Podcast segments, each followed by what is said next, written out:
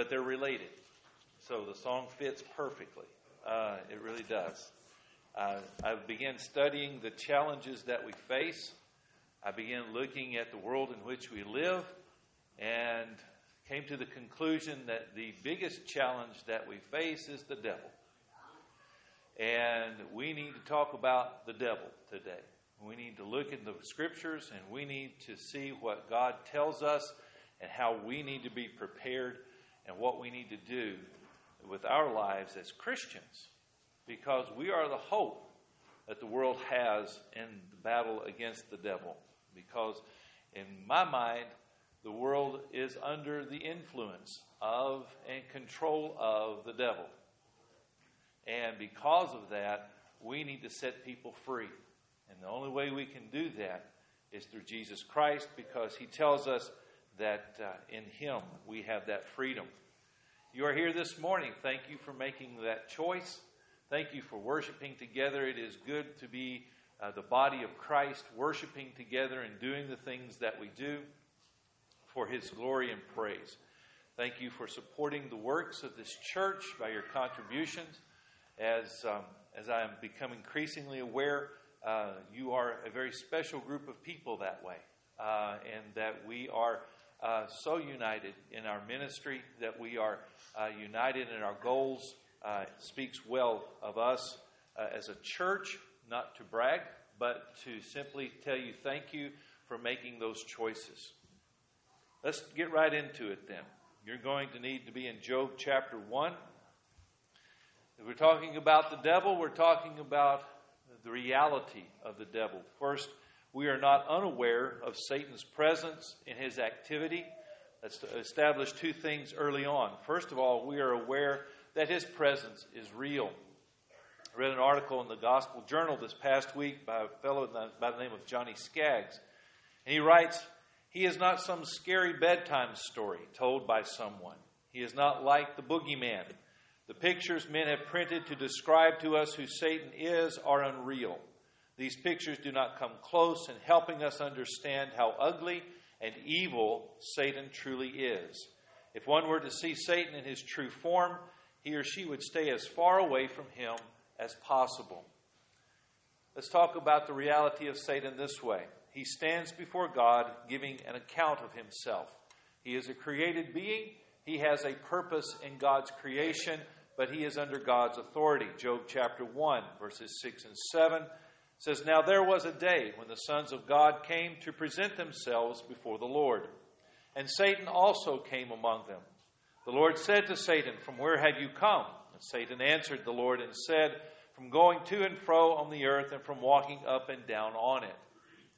Secondly, Satan comes alongside beside us, or comes along beside us, to cause doubt and disobedience. One of the earliest encounters that Scripture tells us in Genesis chapter 3 is when he met the woman and the man in the garden. Genesis chapter 3, verses 1 through 4.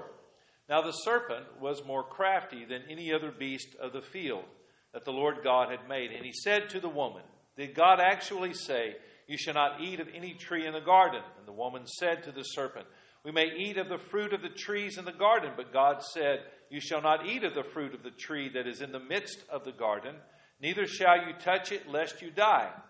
But the serpent said to the woman, You will not surely die. And in verse 6, it says, she took of the fruit, its fruit, and ate, and she also gave some to her husband who was with her, and he ate.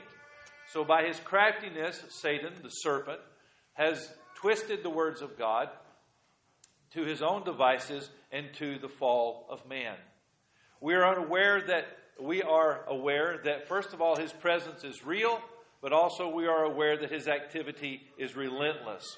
When you look at his activity throughout the gospel, throughout the, the Bible, the plan of redemption, when you look at him simply in your own life and in the world around us, you come to the conclusion that Satan is a liar and a murderer. Jesus says as much in John chapter 8 and verse 44. Write that down. You, he says, You are of your father the devil, and your will is to do your father's desires. He was a murderer from the beginning and does not stand in the truth because there is no truth in him. When he lies, he speaks out of his own character, for he is a liar and the father of lies. He is not only a, a, a liar and a murderer, he is a tempter and an accuser. If you go back to that Genesis 3 account, you can see his cunning and craftiness in the Garden of Eden, deceiving and changing God's words ever so slightly, taking them away, taking, taking the focus away from the commands of God and putting them in a, in a way that man and woman, uh, men and women, try to see something they can justify in their wrong behavior and so choose to disobey. Likewise, when Jesus was in the wilderness in Luke chapter 4, Satan comes to him and tempts him as well. And almost as if it's a redo kind of a, a, a, situation, much the same. He comes to the wilderness, and Satan comes to him and asks him to deny God and to worship him, to worship Satan, as you read in Luke chapter 4, verses 5 through 8. And the devil took him up and showed him all the kingdoms of the world in a moment of time.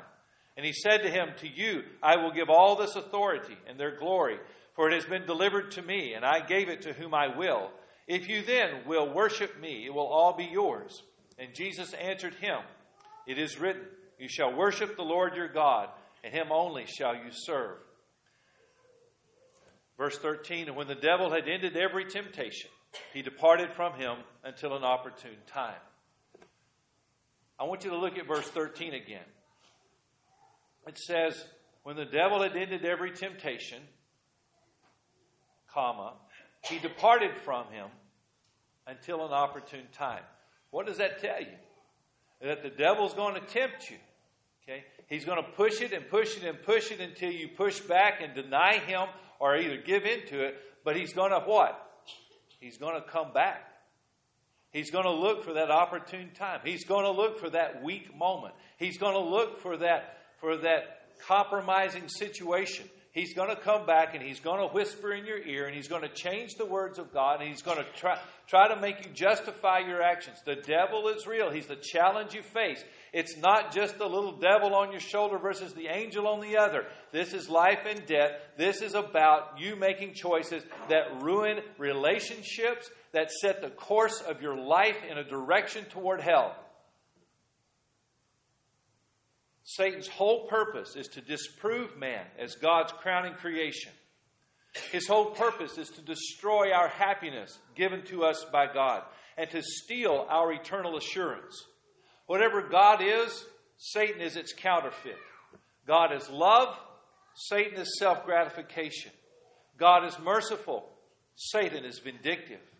God wants the very best for mankind, Satan wants God to withhold that best from mankind because he wants us to convince ourselves that we are unworthy of it and works daily to ensure man's doom.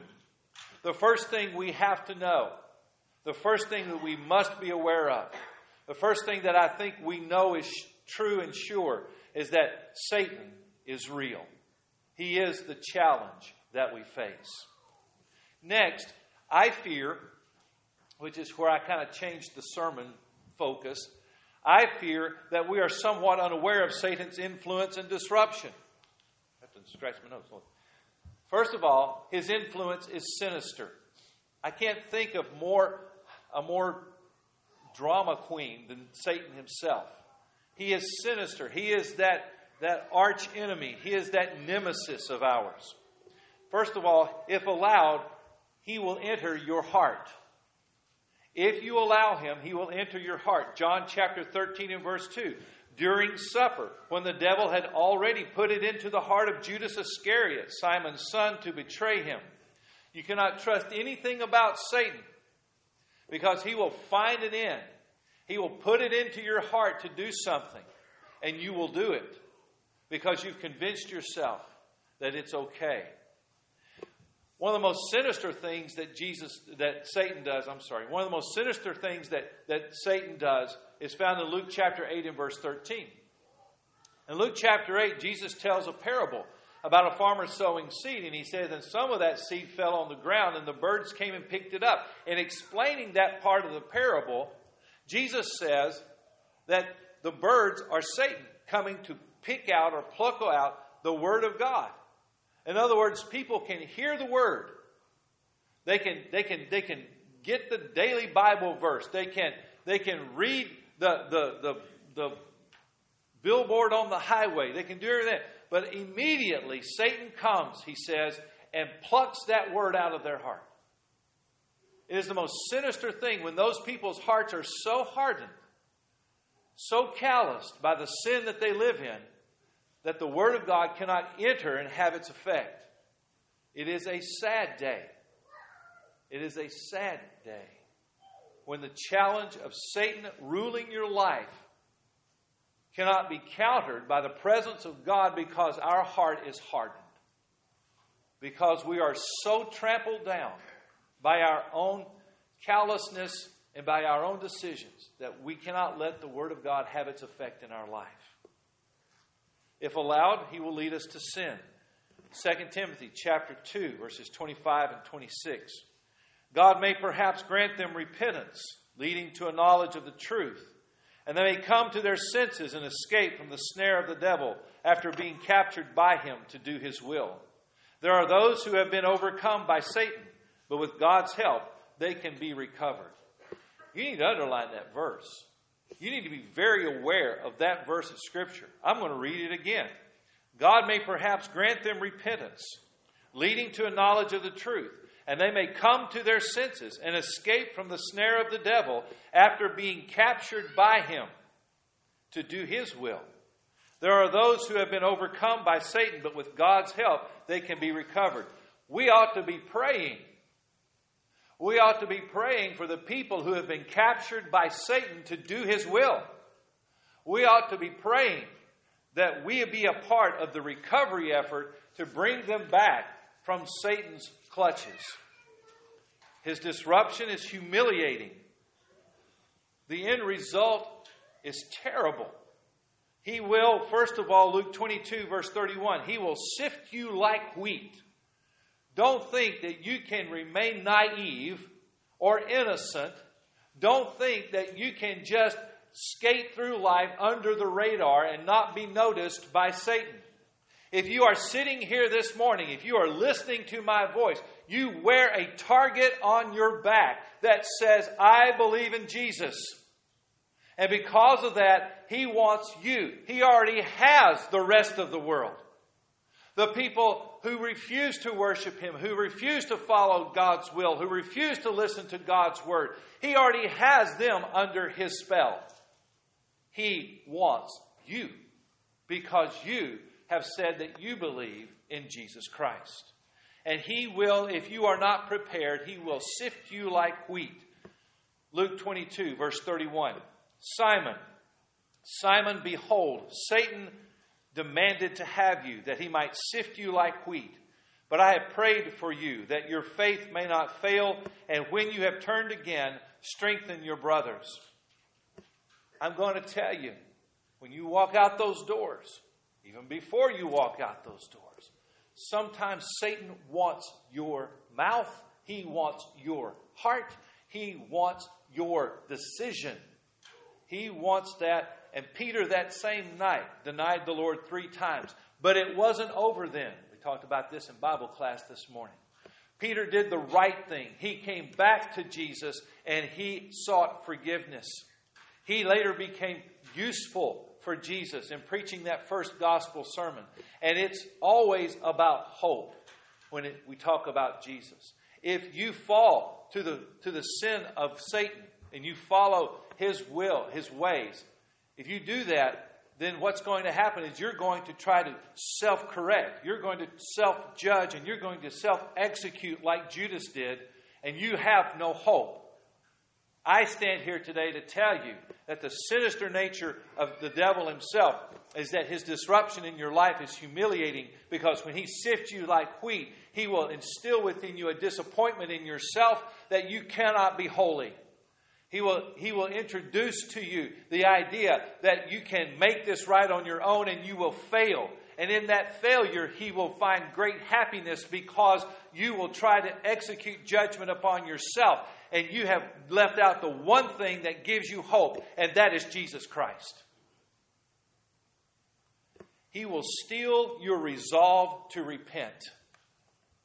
He will make you so crippled by your self loathing, by your self incrimination, by your self judgment. he will, he will steal your resolve to repent. Consider the sad case of Ananias in Acts chapter 5 and verse 3 when it says, Peter said, Ananias, why has Satan filled your heart to lie to the Holy Spirit and to keep back for yourself part of the proceeds from the land? And Ananias fell dead.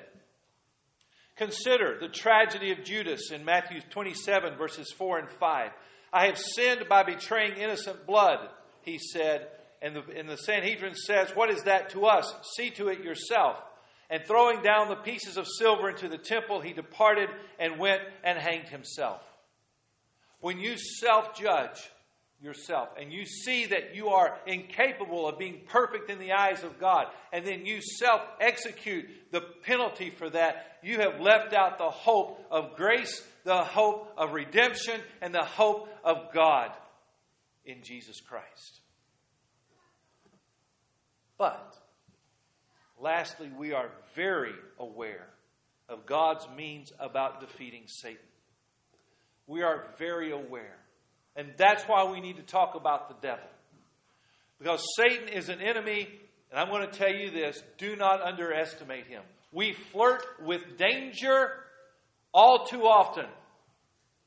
We think one time won't matter. With this group, it may not hurt. I can do this to this point, but no further. And all of those are lies because you know that once you move the line, you'll move it again. And Satan knows it as well.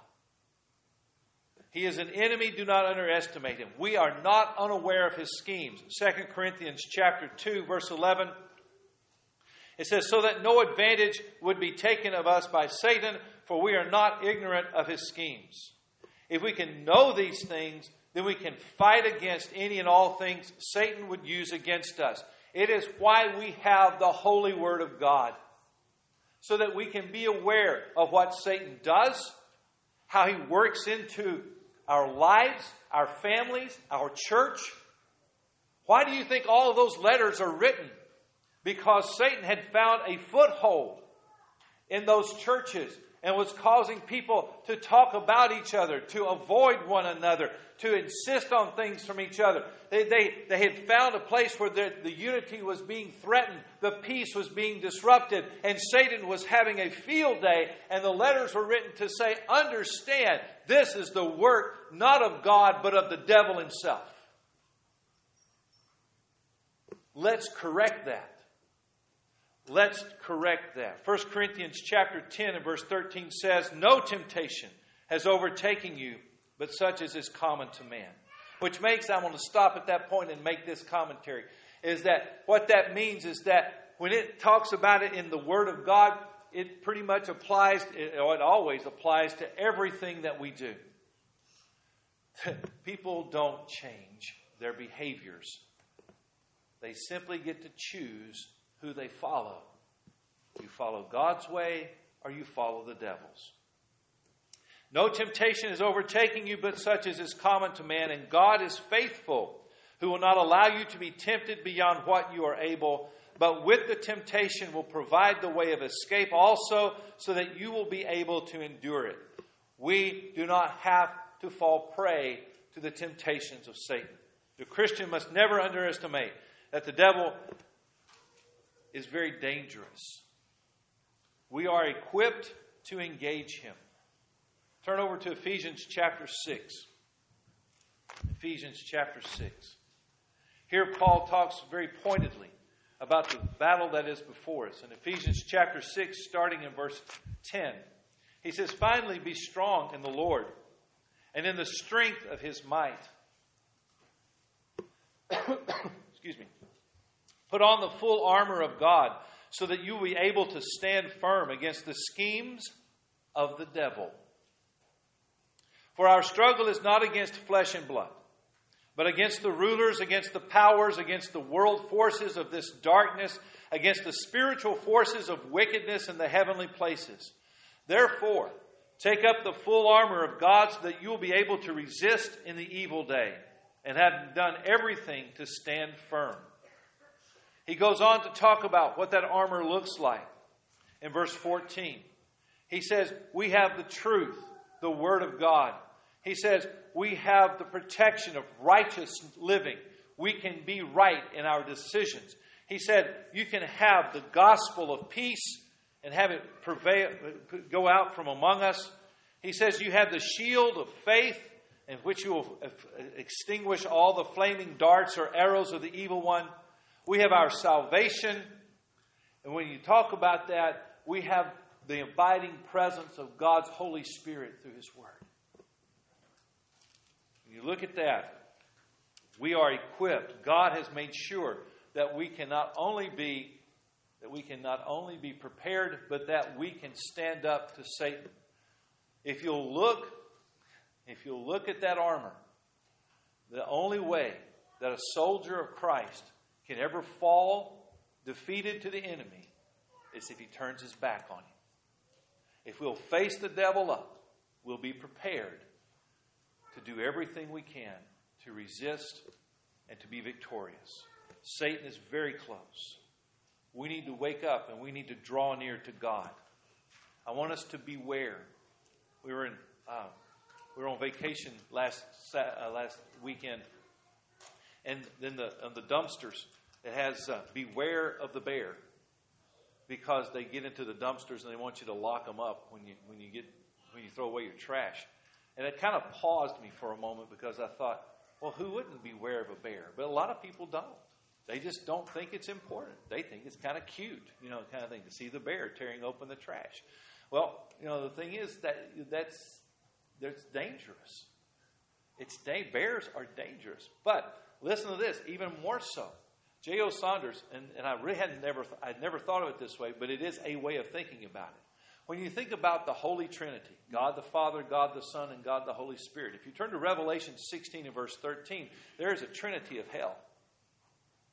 The exact opposite. Father, Son, and Holy Spirit. And watch what happens in Revelation 16 and verse 13. And I saw coming out of the mouth of the dragon, and out of the mouth of the beast, and out of the mouth of the false prophet where there is a trinity of heaven, there is a trinity of hell.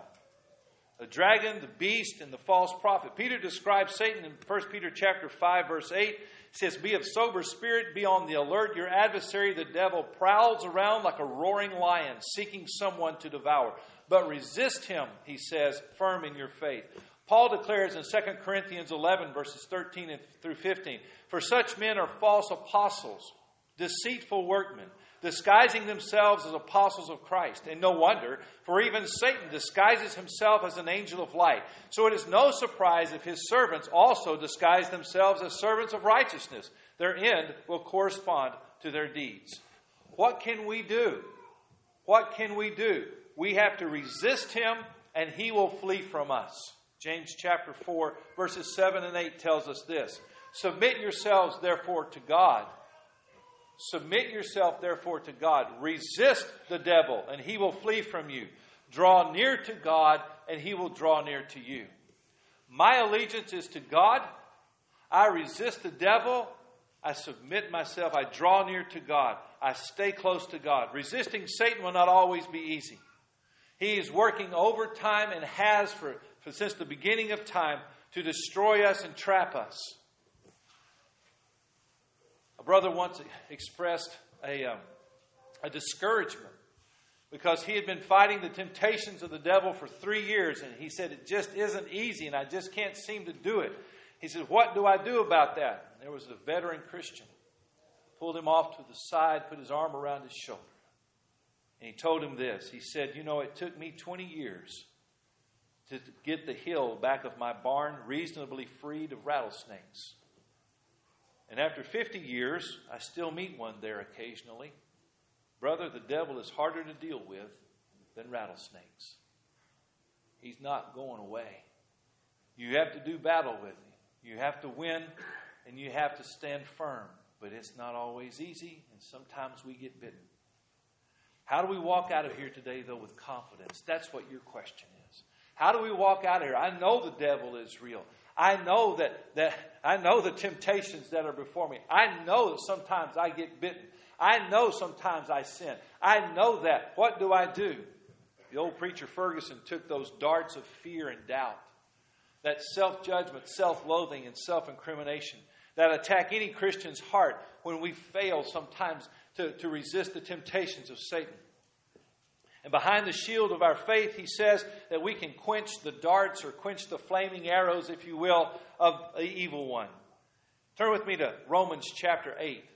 I'm going to be looking at verses 31 through 35. What I'm going to do is I'm going to give you what I, I think what Ferguson did and kind of rearranged it a little bit. He's going to take that and, and, I'm going to tell you what the devil might be saying to you, but what the Word of God says. Follow me through Romans chapter 8, verse 31. First thing Satan is going to shoot at you with a flaming, burning, destroying arrow, he's going to say, God is against you. He is not really for you. How can you believe He is for you when you see the things that are happening in your own life, your own weaknesses? But the Bible says, Romans chapter 8 and verse 31, What then shall we say to these things? If God is for us, who can be against us? He who did not spare his own son, but gave him up for us all, how will he not also with him graciously give us all things?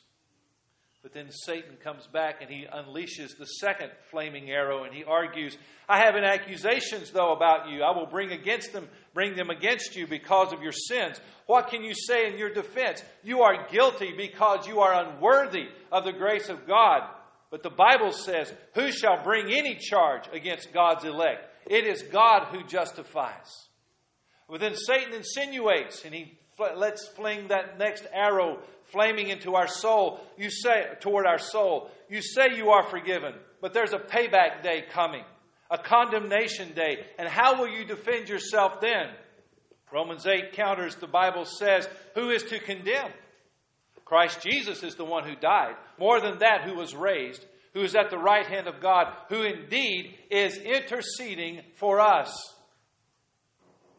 But then Satan attacks with his final dart and he says, Given your track record, what hope is there that you will persevere to the end? How can you keep up with what you're doing? How can you make the Christian life work for you? But the Bible says, Who shall separate us from the love of Christ?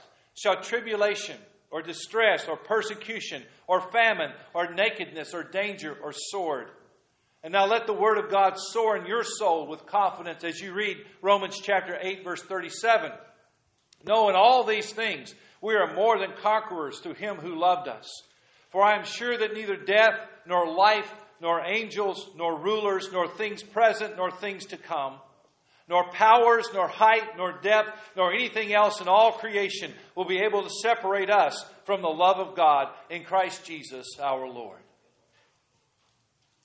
Satan knows he can't keep a Christian from going to church, reading their Bible, knowing the truth, he can't keep them from conservative values. So, what he wants to do is to keep us from forming that abiding, growing connection to Christ.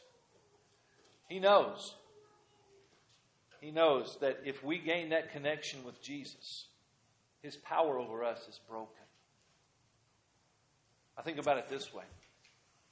Bible class teacher asked one time, said, said, What do you do when the devil knocks at your door? and in all the innocence of a child, she said, I just asked Jesus to answer the door.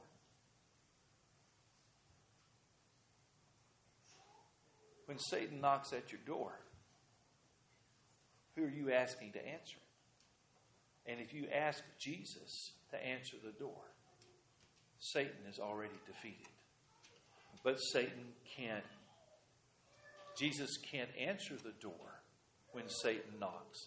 If, if Jesus doesn't live in your house, if Jesus doesn't rule in your home, your heart, your soul. Revelation chapter 3, it says, Behold, I stand at the door and knock, Jesus says. And he who will open, will I enter.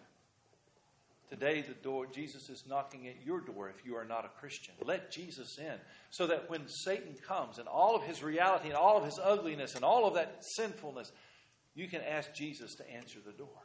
If you are a Christian today and you've been opening the door to Satan far too often and far and far too many times, it's time for you to step back and to repent of sin in your life, to ask forgiveness from God, to ask Jesus to open the door from now on. If we can help you today to leave here with the confidence of Romans 8, that nothing can separate you from the love of God that is in Christ Jesus our Lord. If we can help you have that confidence, either by helping you to be baptized into Christ or to pray with you for forgiveness of sin as a Christian, would you come to the front and make your need known as together we stand and as we sing?